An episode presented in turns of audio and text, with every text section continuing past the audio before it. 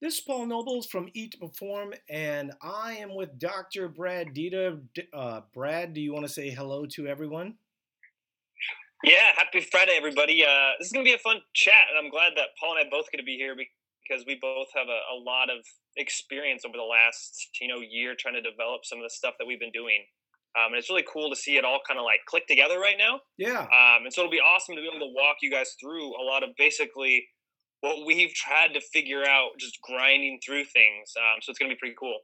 Yeah, I, think one of the things that's that's interesting, and over the course of five years, it's sort of funny because I was having a discussion with my wife, and you know, I was just talking about being a business owner, small business owner, things of that nature, and uh, you know, one of the things that she said that that was a little humbling, but but also I think true that um, we've really been only been in business for nine months because I, I think that when we look at and, and we've got some pretty exciting stuff happening with the app, but since the app came, that's when the acceleration of to Perform has really happened. Previous to that, we were really more of a, you know, I mean, we did a, a lot of what other people did, where we had an ebook we had forums. You could go in there and ask a question, right?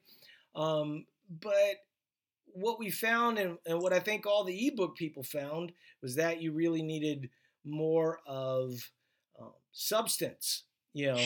And so that's a little bit of what Brad and I are going to be talking about today. And so one of the things that uh, you know, I wanted to sort of bring up, and then we'll talk about the the eat form stages that that people go through, and and walk you through how that applies to plateaus, right?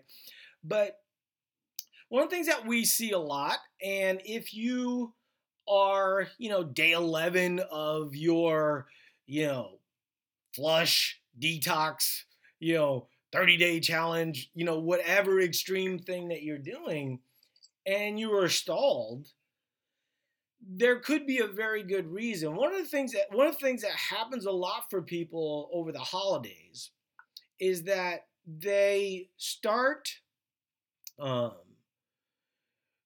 a you know eating a little bit more flexibly, and then what ends up happening is they have their weekends, and then their weight goes up, and then the rest of the week they start to really undereat, right?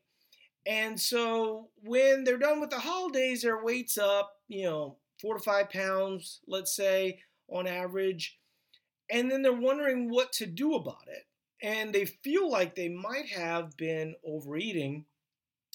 But when you netted it out, it actually wasn't all that much, right? And so when you end up, you know, dealing with the sodium, maybe, you know, get some of the alcohol out of your system, the actual weight loss under that scenario isn't that great, right? So after day 10, your body is sort of adjusted to this net number that was actually kind of low, even though you thought it was high, even though you were dealing with some inflammation, even though, you know, what are your thoughts on that, Brad? Yeah, I mean, I think one of the th- things that happens is, you know, when you come from the holidays and you're basically holding on to a lot of you know water weight essentially. And then you go into something like that you get this big flush and then you don't have anything that's going to carry you forward right? I think we talked about this a little bit last week of it's kind of like okay once you deal with the super low hanging fruit what's the next step? Yeah.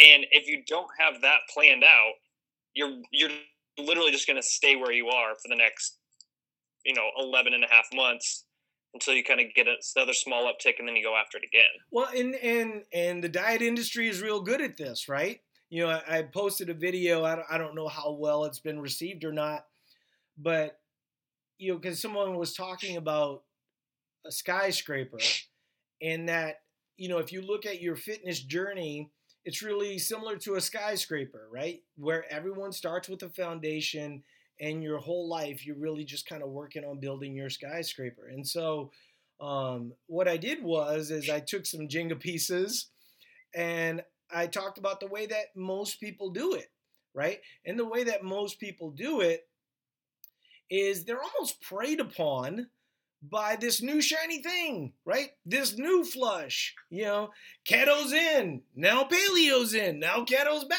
right? Um, and for the most part, these detours end up kind of hurting people, right? And so what what we really try to focus people on is where's your foundation? Where is your baseline set? And then try to manage that so that you get the result that you need, right?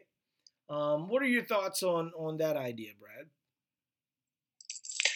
I mean, that's essentially what you have to do if you want to get anywhere, right? I mean, it's kind of like you can make so many different analogies that help. I mean, think about it kind of like your career, right? If you want to end up being very successful in your 40s, 50s, and 60s, you can't spend your 20s and 30s going from, you know, doing all these different things all the time, right? Like if you want to be the CFO of a big company, you can't go from like software engineering to marketing to you know running a fishing expedition to you know being a personal trainer to doing all these things. You like okay, I gotta get this base of knowledge. I have to get this experience. And you kind of have to accumulate all these foundational things until you're prepared to be where you want to be in the end.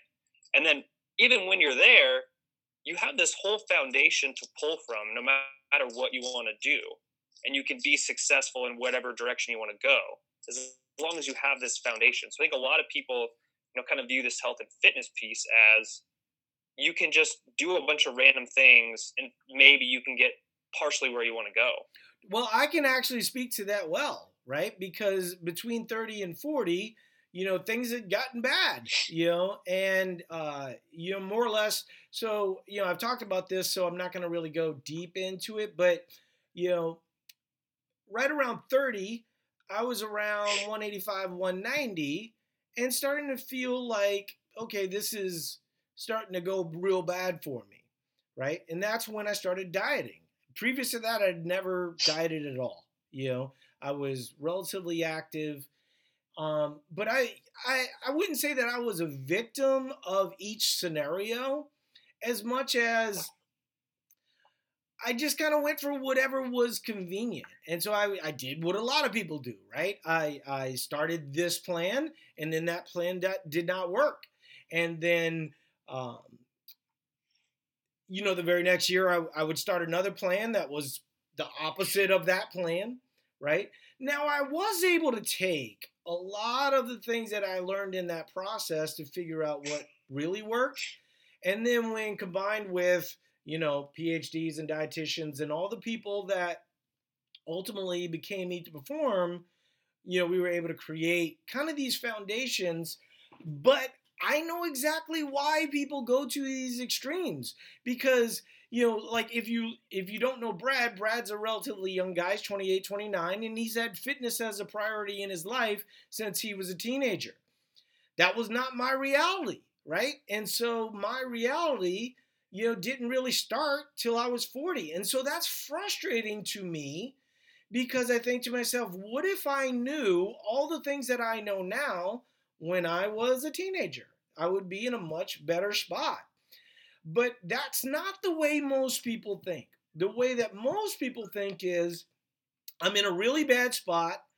And I think sometimes doctors aren't helpful in this regard, right? Because they say to you, you've got to lose 50 pounds. And then all of a sudden, they put you on this really extreme path that isn't necessarily going to always be helpful. Now, I'm pro doctor, right? I'm actually got a doctor's appointment right after this. So I am pro doctor. But, you know, doctors are more reactive. You know, Eat to Perform is more proactive, right? And if you're a trainer, you're more proactive. And so those are things that I really think we need to sort of keep in mind when we talk about I mean, yeah, you're at 40, and yeah, your situation um, could be better, but it's not dire. And you can really address that in one second by walking around the block, right? And then just taking that momentum and then looking at your food choice. And that's a little bit about what the what the video was about a little bit earlier. What are your thoughts on that, Brad?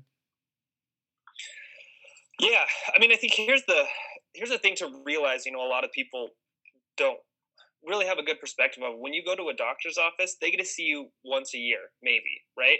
And so they have to have some sort of acute conversation to get you to where you need to be for the next treatment option, right? They don't get to have the conversation with you every single day of, okay, we're working on this piece. You got to start to build this piece. You got to put the next piece in place. And it's just a, such a different model of, you know, a nutrition coach, a trainer versus a doctor. I mean, it's just the it's just the perspective they get to deal with you with in the context in which they get to deal with you. And so you have to understand the difference between managing and you know trying to make somebody make positive changes. I mean, I have a buddy that's a gym owner and he comes from like all of these doctors that really make a lot of money. They're surgeons, they they do really well.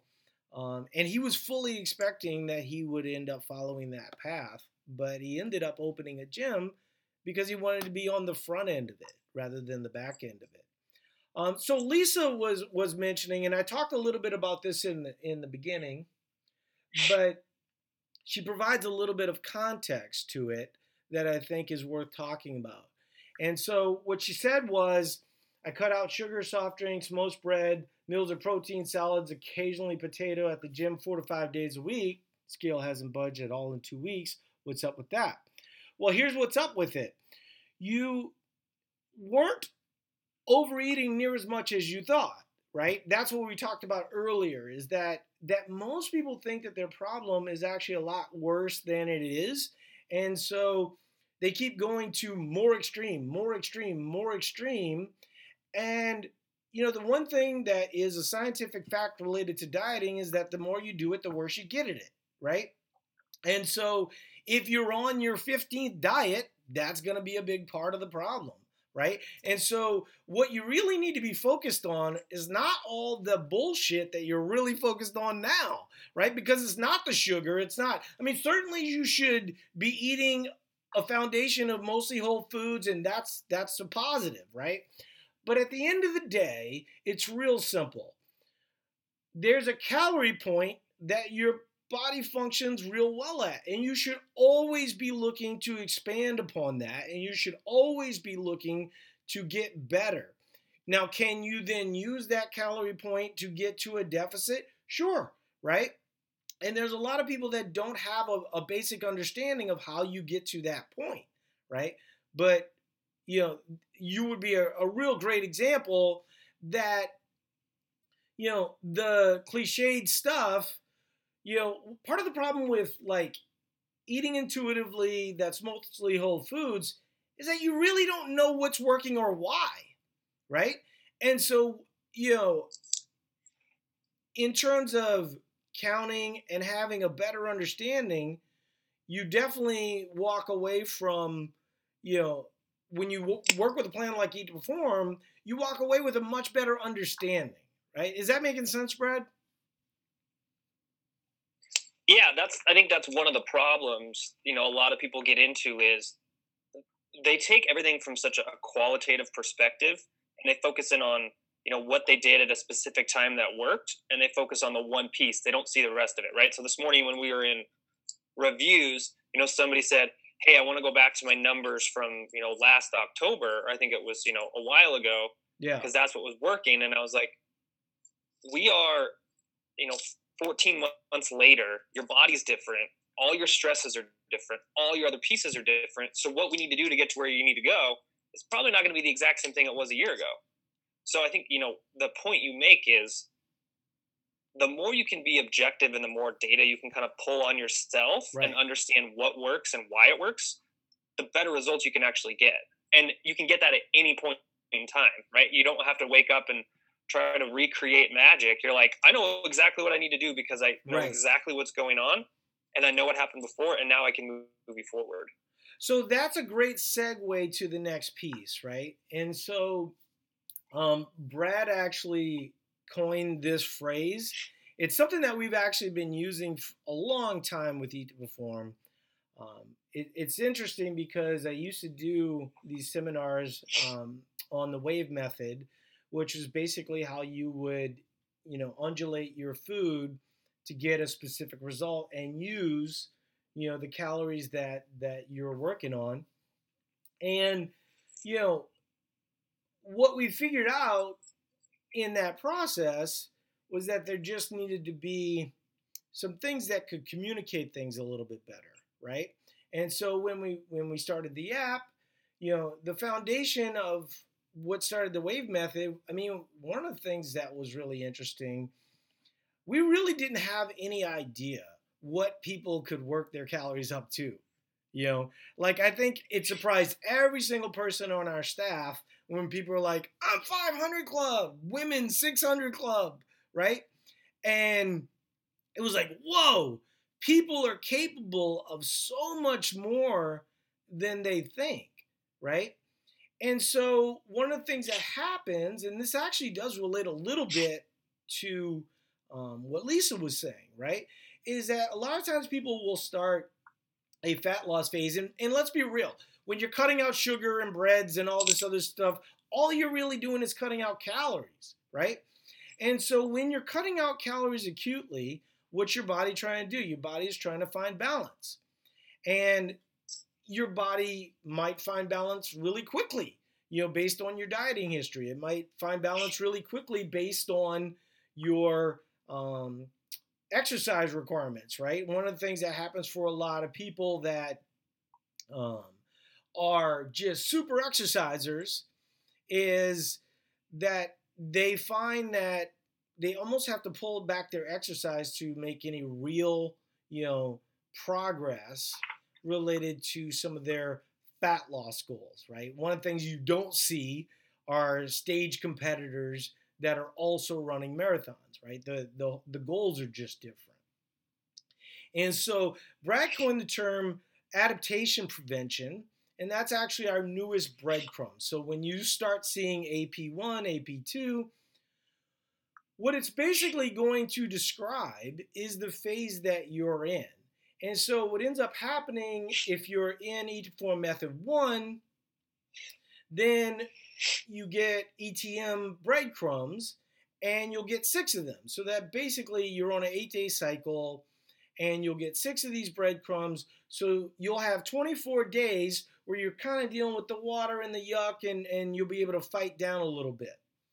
Now, remember that a lot of people are starting from calorie points that are much higher than where they're at, right? So even as they hit the AP breadcrumbs and their calories start to go up, they still should be at a relatively significant deficit. Why don't you talk a little bit about that, Brad? Yeah, so before I go like straight into talking about that, maybe we can I'll tell a little bit about the point of the breadcrumb piece, just kind of in a real general context is it's another layer of data that tells us where you are, right? So when we go in and we see a client's file, we see you know your macros, we see your weight, we see your goals, and then we lay, we've just basically added another another layer of data to tell us where in the journey you are exactly at this moment, right? So basically, it's like we can go in and know exactly where you've come from and where you're going, and we can tell you exactly where you are at your journey at any point in time. So those things that you see in your your files, the F1s, the F2s, the M1s, the ETMs, and now the APs, is it basically tell us right now at this point in time, where are you? And that tells us where you've come from and then where you're going. So we already in our head as coaches know what's going on and can make your reviews a lot better. Now, what the whole point of the the new ones that we're rolling out, the AP ones, is one of the things we know happens when you when we pull calories down and we put you into a diet is your body starts down regulating things. I mean, we're talking everything from your physical activity, your hormones, your overall metabolism, everything starts coming down. And as that starts to drop, if we slowly add in a little bit of food, we basically stall that process, right? So your body's not adapting down as much as it would if we just kind of let you hang out at really low calories all the time. So basically, it the goal is to keep the ball rolling while you're trying to start to lose some additional weight. And it's really the best way to keep you from ever getting completely stuck. Now the problem is if we if you if you drop down, your calories are really low, and then you hit a plateau, and we say, okay, now we're just going to take it down even lower and get more extreme. We basically just backed you into a corner and then when you hit the next plateau, you just can't go anywhere else. What are we going to do? Right. Okay. Like, so there's so there's literally nothing you can do. so so there's some some interesting points about what you're saying because logically what you're saying makes no sense to people, right? That they can actually move their calories up. Um, but there's actually really only two ways to deal with the plateau. I, I mean, I suppose if you start to really look at um, exercise, right, you can you can add that in as a way of of of sort of dealing with things. In fact, you know, let, let's go there. When I'm looking at whether or not I should consider a fat loss phase or not, the first thought that I have is that um, I'm going to try and fix that with exercise. I'm going to try and see if I can work my way out of that problem, right? And so, you know, right now as an example, very busy time in the in the fat loss world, you know, not a great time for exercise. So this would be the thing where I go, okay, if my weight's up, you know, 2 to 3 pounds, maybe 3 to 5 pounds, you know, I would really want to start to get my exercise routine back in a good groove before I consider anything like that. That's actually the contrary to what most people do. So, anyway, getting back to people's logic. So, there's two ways to break a plateau if you think of it simply there's add food or take away food, right? And so, what we do is a combination of both, right? Let's be honest about that. And so Gina's asking that question, so you know, hopefully this answers that for her. But what we guide you through is that you can't necessarily just always go down. And the problem with just going down, because that's what your logical brain wants to do, right? Is I'm stuck, I've got to eat less.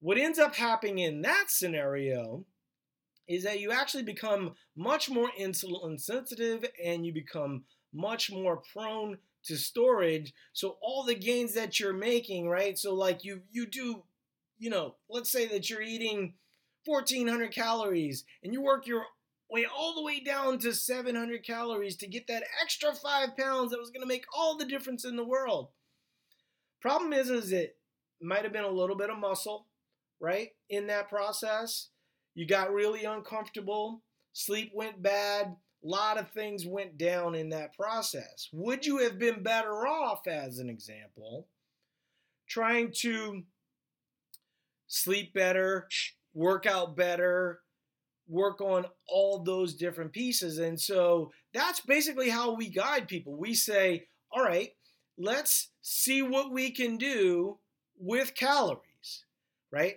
and we work that up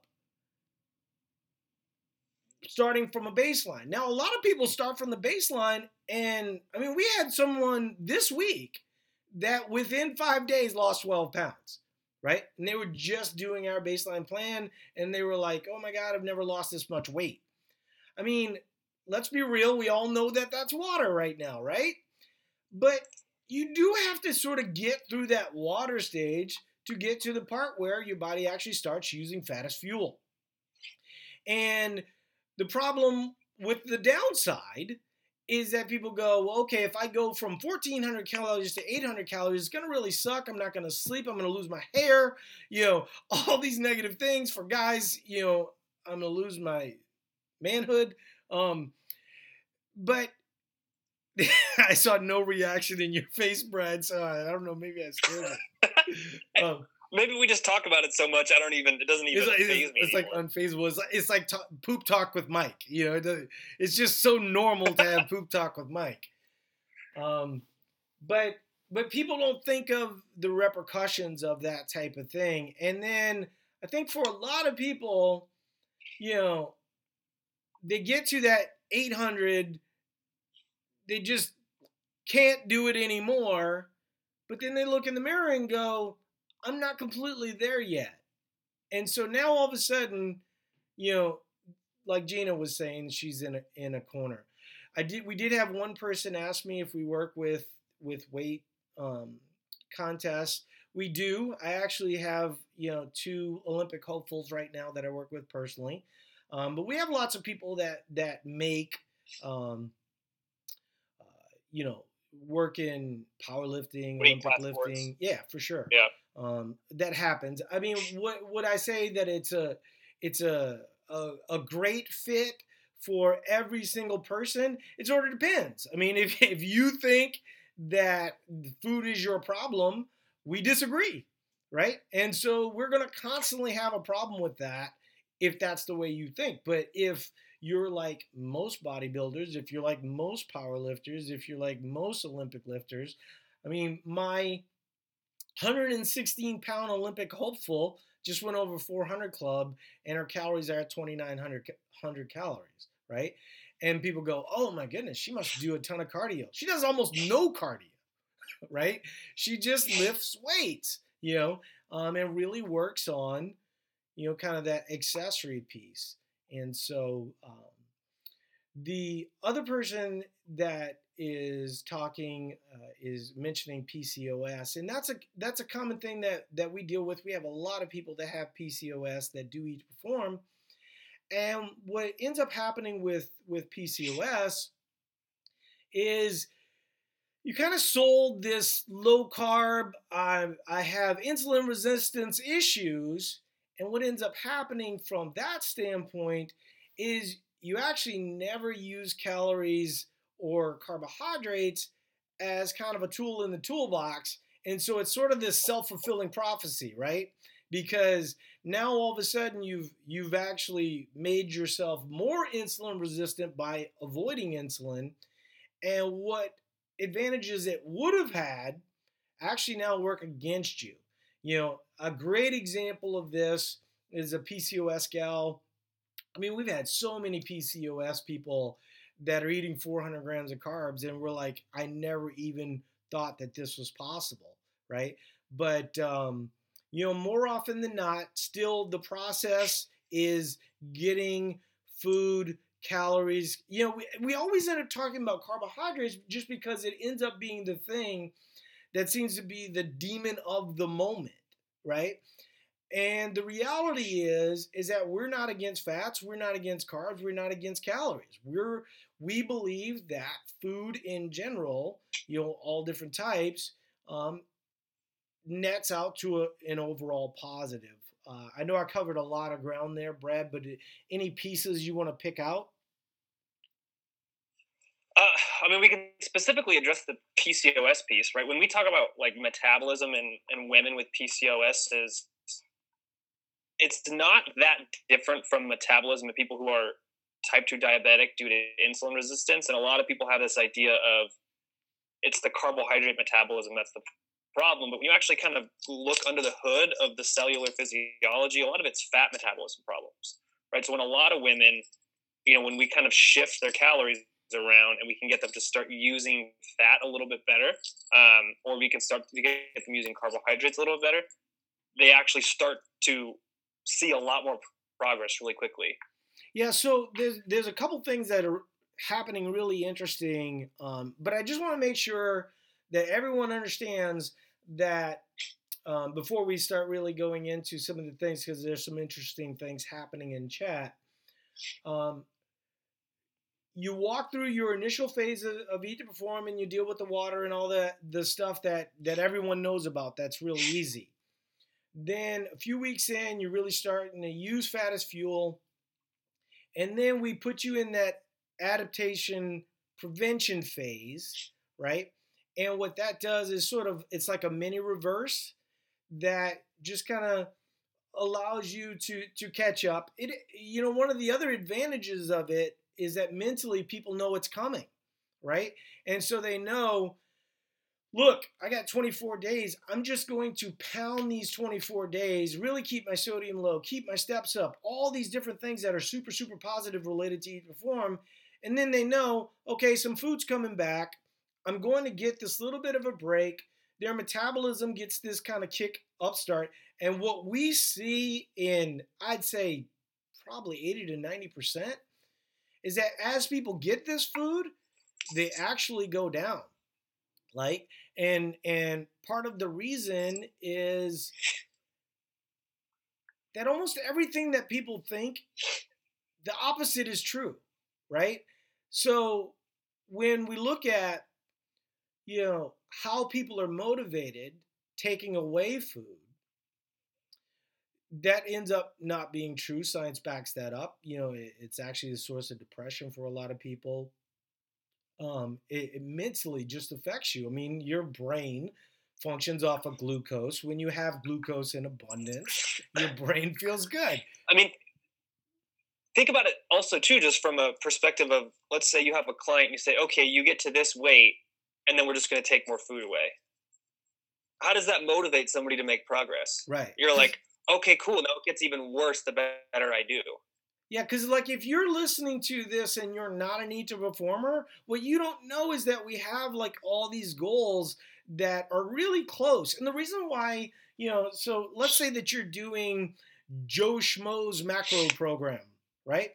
So Joe Schmo is going to give you the least amount of, of food, and Joe Schmo is going to say to you, you know, eat a bunch of chicken and broccoli, you know, because it's going to help with satiety, it's going to to help with your comfort, and yeah, you're not going to sleep all that well, right? But the reason why Joe Schmo can't can help you further is because he doesn't have the the data to really help him you know, and in our instance, we have an algorithm that automatically adjusts plans so that we don't need to do it. And so every three days, a coach goes in and they will adjust that algorithm based on your need, right? So, you know, when you look at each performance, I don't think a lot of people realize, you know, we, we, you know, we have, um, an app that people are using. It's not like some email. It's not like you're you're trying to like wing it alone. There's thousands there's, of people. There's no Google Sheets. We don't have to go into your MyFitnessPal and try to read the data. We right. don't have to send you an email. We don't have to try to get on. You know, it's like yeah, it's, it's just so much easier and seamless. Yeah, it's it's it's pretty su- super involved. Um, so uh, so what ends up happening? So I'm going to walk through the the AP breadcrumbs just to to kind of finish that piece. Then we'll run through the the comments because there were some things that I, I definitely um, wanted to kind of address. But so AP one basically means that you're kind of doing that mini reverse, right? Where you're going to actually start to get calories once you um, hit that stage. And some people at that point have already hit their benchmarks, and we actually lowered their benchmarks because they're they're just you know crushing it that hard. So then, um, when they hit that sixth thing, which is on the twenty fourth day, you know, dep- kind of depends on weekends, but um, could be twenty six days. But once they hit that number, um, of ETM6, then what ends up happening is they start that mini reverse, and so that that starts AP1. AP1, you're you're actually going to be made to hit a goal. AP2, your goal is going to come down. AP3 is you're going to fight, and AP4 is you're going to be given an option. So here are your options, right? Your option is to stay in the phase that you're in but we bring your calories down, right?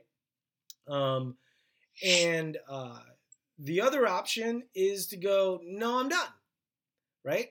And I think that that's, you know, like a lot of people don't realize, I think a lot of people that are dieting right now go, wait a second, I could just stop at any moment.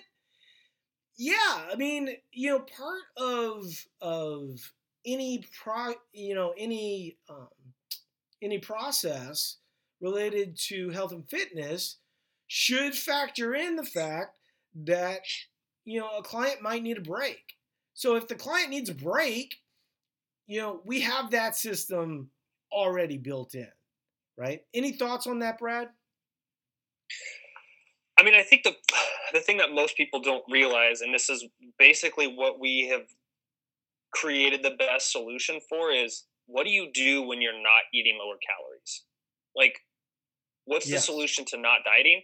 And that's I mean, that's what most of our clients do most of the time, right? Is we have we have like we had a review yesterday, and a client asked, "Okay, well, you know, once I'm done with this dieting cycle, then what do I do?" And I was like, "We got you." Like that's exactly a lot of what we do. Is you know, once we've kind of hammered the low calorie nail, we've gotten out of it what we need to do. Now, how do we how do we get you back to normal while keeping you with the progress you've already got? That's you know, an interesting point. It's not like a, hold on one second because I have a really any moron can pull your plan down, right? Like anybody can do that piece. It's really the piece of making sure that you're not dieting most of the time and understanding what that looks like that matters, right? Someone giving you macros, like for instance, I can tell you with a good rough estimation how much you're going to lose based on where you got, right? Most plans cannot do that because they're just guessing, and that's why they guess extremely low, right? So, so that I, I didn't mean to interrupt you there, but but I thought that was an interesting piece because we don't think about that right? We, this is our, our, reality is all eat to perform all the time, right? And so something to think about there. Yeah, I mean that that's a great segue into one of the questions if you want to dive into that. Yeah, so let let's actually go back because I want to I want to kind of start from the beginning because I, I sort of ended on the PCOS question. So Gina said that she was reversed out and now she's cutting again, right? So it sounds like what Gina is doing is that dieting is the good majority of what she does, right? Whereas, you know, my suspicion, because she actually said in a previous comment that she feels like she's in a corner. The reason why you feel like you're in a corner, the way that most people reverse people, they just nibble, right? And and they just give you a little bit more calories and they really don't ever establish your calories at what normal calories look like, right? Where you're eating like a normal human being. And so most people who think that they have 12 to 15 pounds left would be much better off doing what we teach people to do staying relatively weight stable, gradually fighting down along the way, exercising, building lean mass in that process, right? For instance, if you're saying that you have 12 to 15 pounds to lose, I'm assuming you're talking about fat. What if you gain six pounds of muscle? Then you only have six pounds to lose, right? And so if we can get you to that place where you're getting that muscle, that really makes a big difference one of the things that I am going to take a little bit of an issue is someone saying 1400 calories isn't low. 1400 calories is very low, right? I mean, unless you're, well, even like a three year old, right? Like a three year old's calories are roughly around 1300 to 1800 calories, depending on the size of the three year old, right? Um, almost always your calories are going to be. I mean, I'm just trying to think of a scenario where, I mean, maybe if you were four nine, right, um, and, and 105 pounds, 1400 calories might be a version of normal on a low day, right? But that is not normal for an average human being. And the problem, what what I believe that Sean is saying, and I don't know if Sean is a female or a male, um, but what they're saying is is that you can get away with those calories. And I agree that you can get away with it. But the very next comment talked about why am I losing hair when I'm dieting? That's why, right? Because if you don't have an adequate amount of fat that's going to allow for hormones like testosterone and just all the different things that make your body work optimally, then there are repercussions. Your sleep suffers, your hormone hormonal health suffers, right? Talk a little bit about that, Brad. I mean, I think the thing is you can get to a point where 1400 calories is your normal baseline, right? You're just your whole body adapts, your lifestyle adapts, your training recovery adapts, all those sorts of things because that's what the human body is designed to do, right? Almost every system we have is an adaptation mechanism. And so you can get to a point where 1400 calories is your normal, but that doesn't mean that that's where you should be, right? And so I think a lot of times what happens is, you know, over years of, you know, trying to diet and do all these things is your level of normal just slowly drops, right? And now you find this new level of normal at a much lower capacity. Now, what happens is what you're actually capable of is drastically diminished, right? How many times do we see in people's files where they come in, they're eating 14, 1500 calories a day over six to nine months, we get them up to 2,800, 3,000, and then we take them to a fat loss cycle, and they're probably eating 1,700, which is where they started, and they go, oh my God, I never realized what I felt like. And I'm like, that's the difference between functioning and where your body should actually be. I mean, if you go back and you look at the research literature of what even like small women, their basal metabolic rate was in studies from the 50s, 60s, and 70s um, when they just took normal women, I mean, their basal metabolic rate was 25, 26, 2700 calories a day. And these were just kind of normal people. Um, but what happens is your body adapts to what you're giving it. And so if over a long period of time you let that adaptation occur, that just becomes your new normal. Yeah, no, and I, I, I mean, your body is going to essentially want to grow as a measure of preservation, right? And it, and when you are exercising appropriately for your age and, and ability, those adaptations end up being favorable, right? And when we look at you know fat storage as an example, you know more more often than not it's going to be as some measure of protection for you right? Your body is going okay you're going to give me less food. I'm going to hold on to that food a little bit longer and that might have a negative impact on a lot of things right? So that segues me to amy's question about um, how is metabolism altered when th- thyroid is bad? And once again you know many of us, you know, I have a thyroid condition. So I get to talk, know, um, I caused my thyroid condition, right? I caused my thyroid condition. You know, I mean, certainly there's genetic components and things of this nature, but I didn't really have a history of um, superthyroid issues in my family what happened was is that as I dieted more extremely, it was a net negative.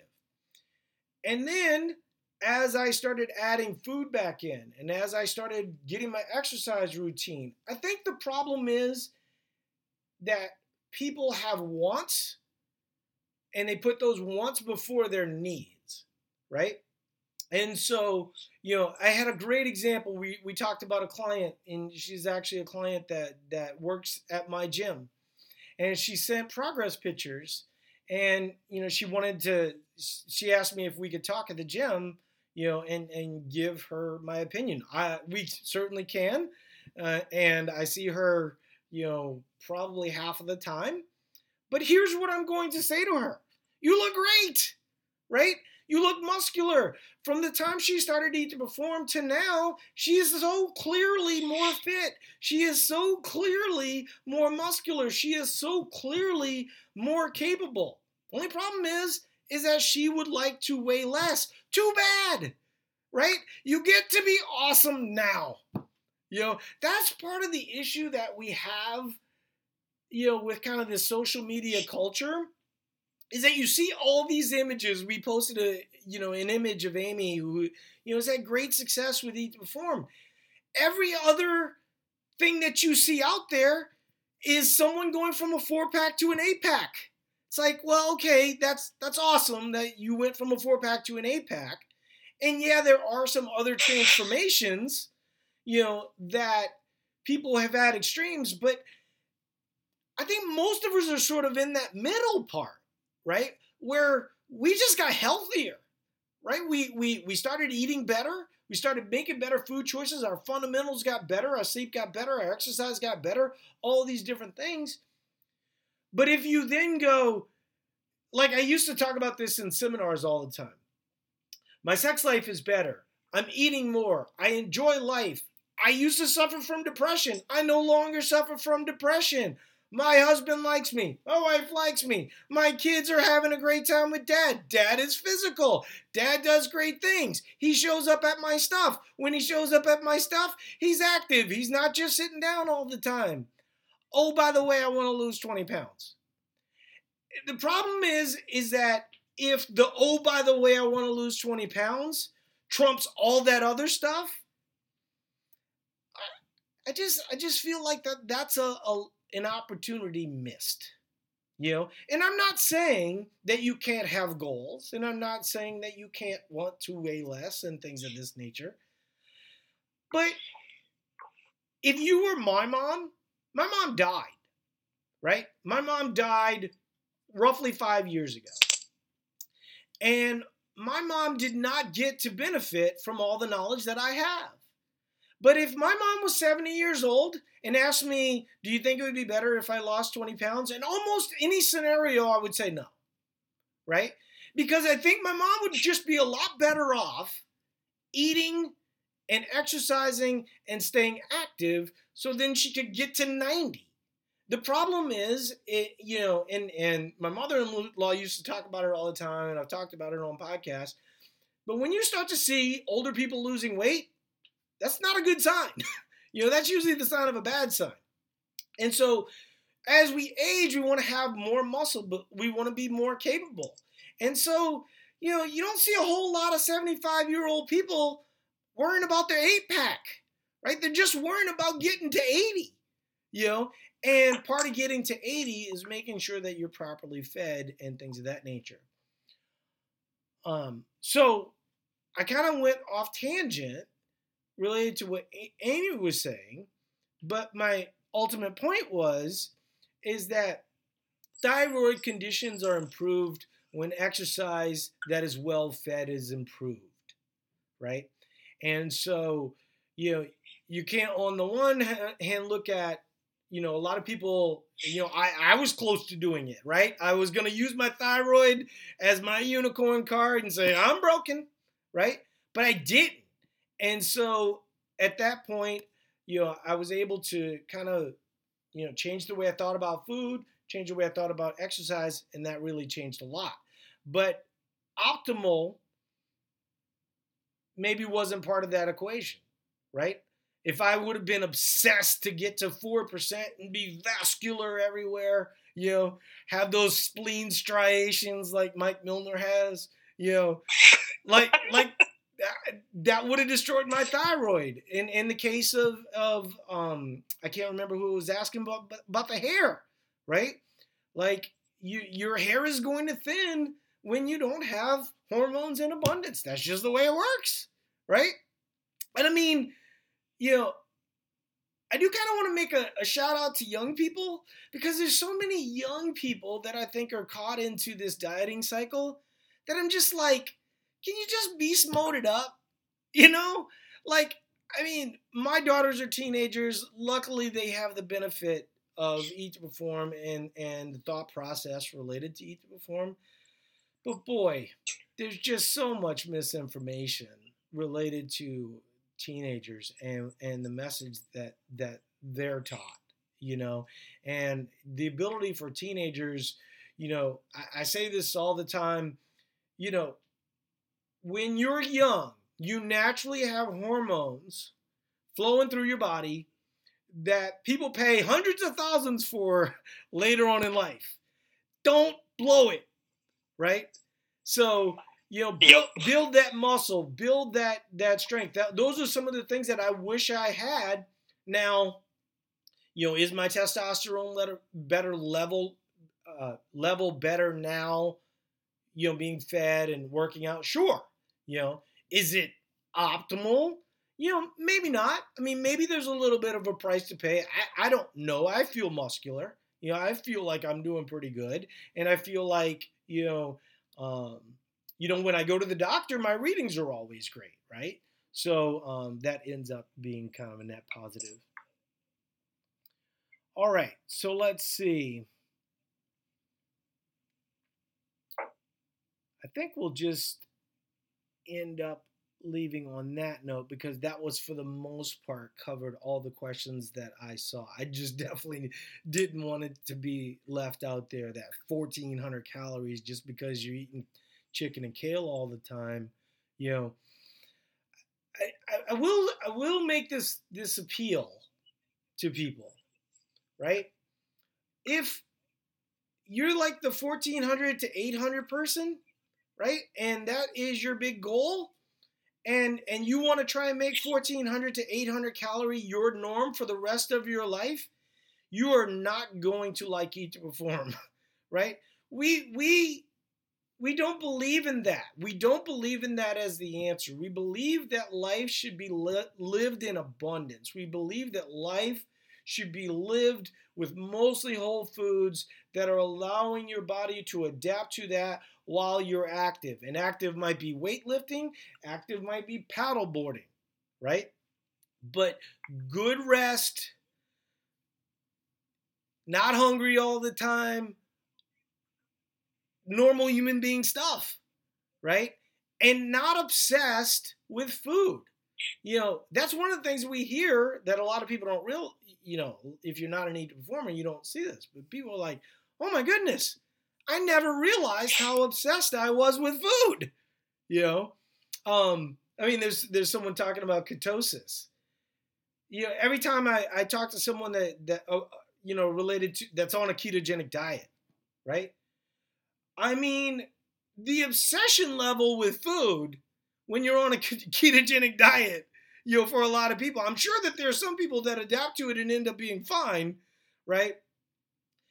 But initially, they're just constantly talking about all the things that they're eating and stuff like that. And if you knew that, I mean, you could get to that state without having to go to that extreme.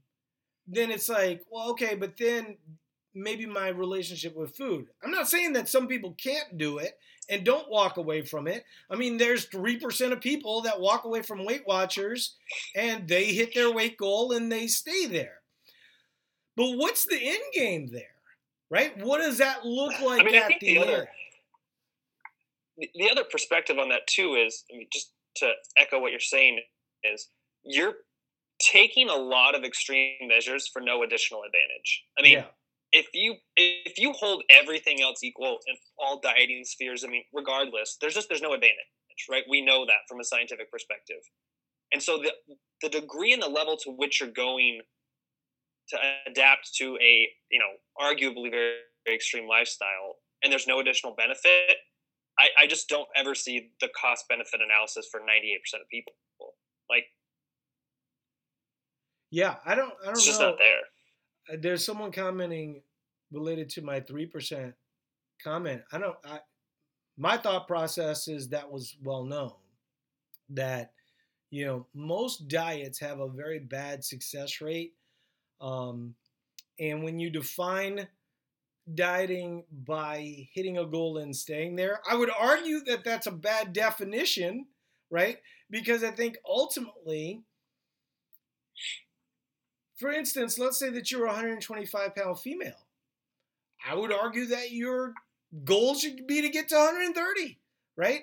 And what you you the reason being is that for a lot of people, you know, that's going to allow for a better state of muscle, right? It's going to allow for them to get their most lean by building on that lean mass. And that, that's where food being part of the answer ends up being a, a real big advantage. But I do, you know, I do take issue with the fact that, you know, hitting your goal weight as the goal and and that being judged by 3%, you know, I learned a lot from the things that I did when dieting.